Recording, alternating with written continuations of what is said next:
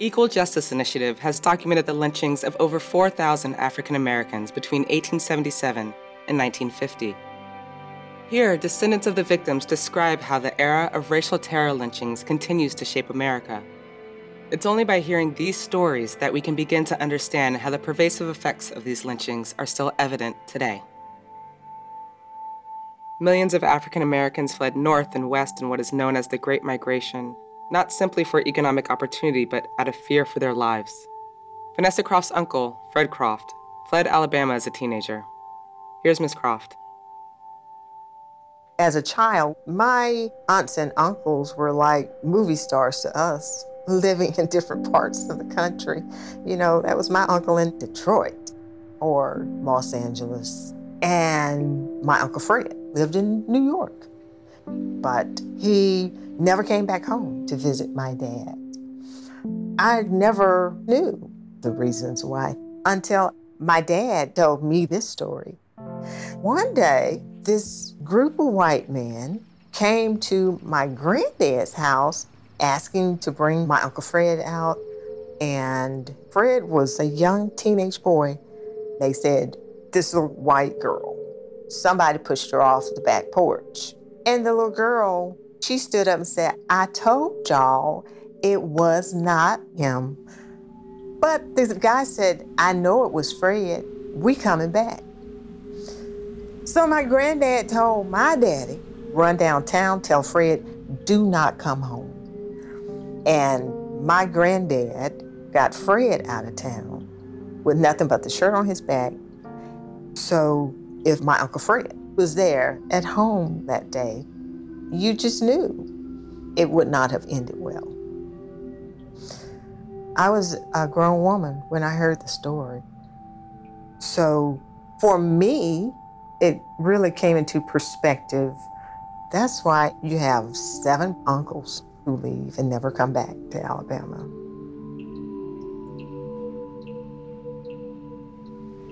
There was a 28 year old man named Bunk Richardson who hadn't done anything, by the way, but the mob lynched him off of the Coosa River train bridge because he was black. And it's not like he was hungry, they cut him down. They left his body there. So his family members who were told to get out of town, as they left that morning, they saw their relative's body hanging. And my granddad and my family would have seen his body hanging on that train trestle. So the racial terror has been embedded into you. And that's the intention of any terrorist act to invoke fear into a community. And I'm sure it did. My dad didn't see my Uncle Fred after he had to leave Alabama until years later, World War II broke out, and they both had joined the Navy. My dad was stationed in Pearl Harbor, and Fred was on a warship that docked in Hawaii. And that was the next time my dad saw his brother.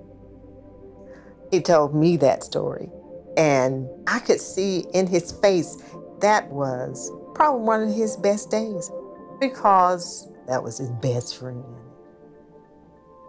Today, the founder of the Ku Klux Klan, Nathan Bedford Forrest. His statue is down on Broad Street, Gadsden. The middle school was General Forrest. And, you know, having your rival high school playing Dixie, I remember that. That was their fight song. And I hated playing them the entire stadium was just going wild and they were running back and forth with the Confederate flag. It was almost like they were going to battle. And this is at a football game. And we're just sitting there, just wish we could leave. Those types of things have an impact on you generation after generation, dealing with the same issues. It breeds white supremacy. There is a silent supremacy. They don't have to do anything or say anything. It has already done its job. I remember we had to eventually put my dad in a nursing home because he had a feeding tube. One day I was leaving and he said, Tell all my children they better stay close. because they're going to have a ride through. A ride through is when the Klan would ride through at night. And like, no, Daddy, you're okay. Nobody's riding through. But isn't that something? He was 86 and still remembered that.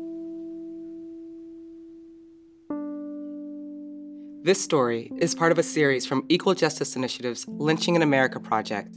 To learn more, visit lynchinginamerica.eji.org.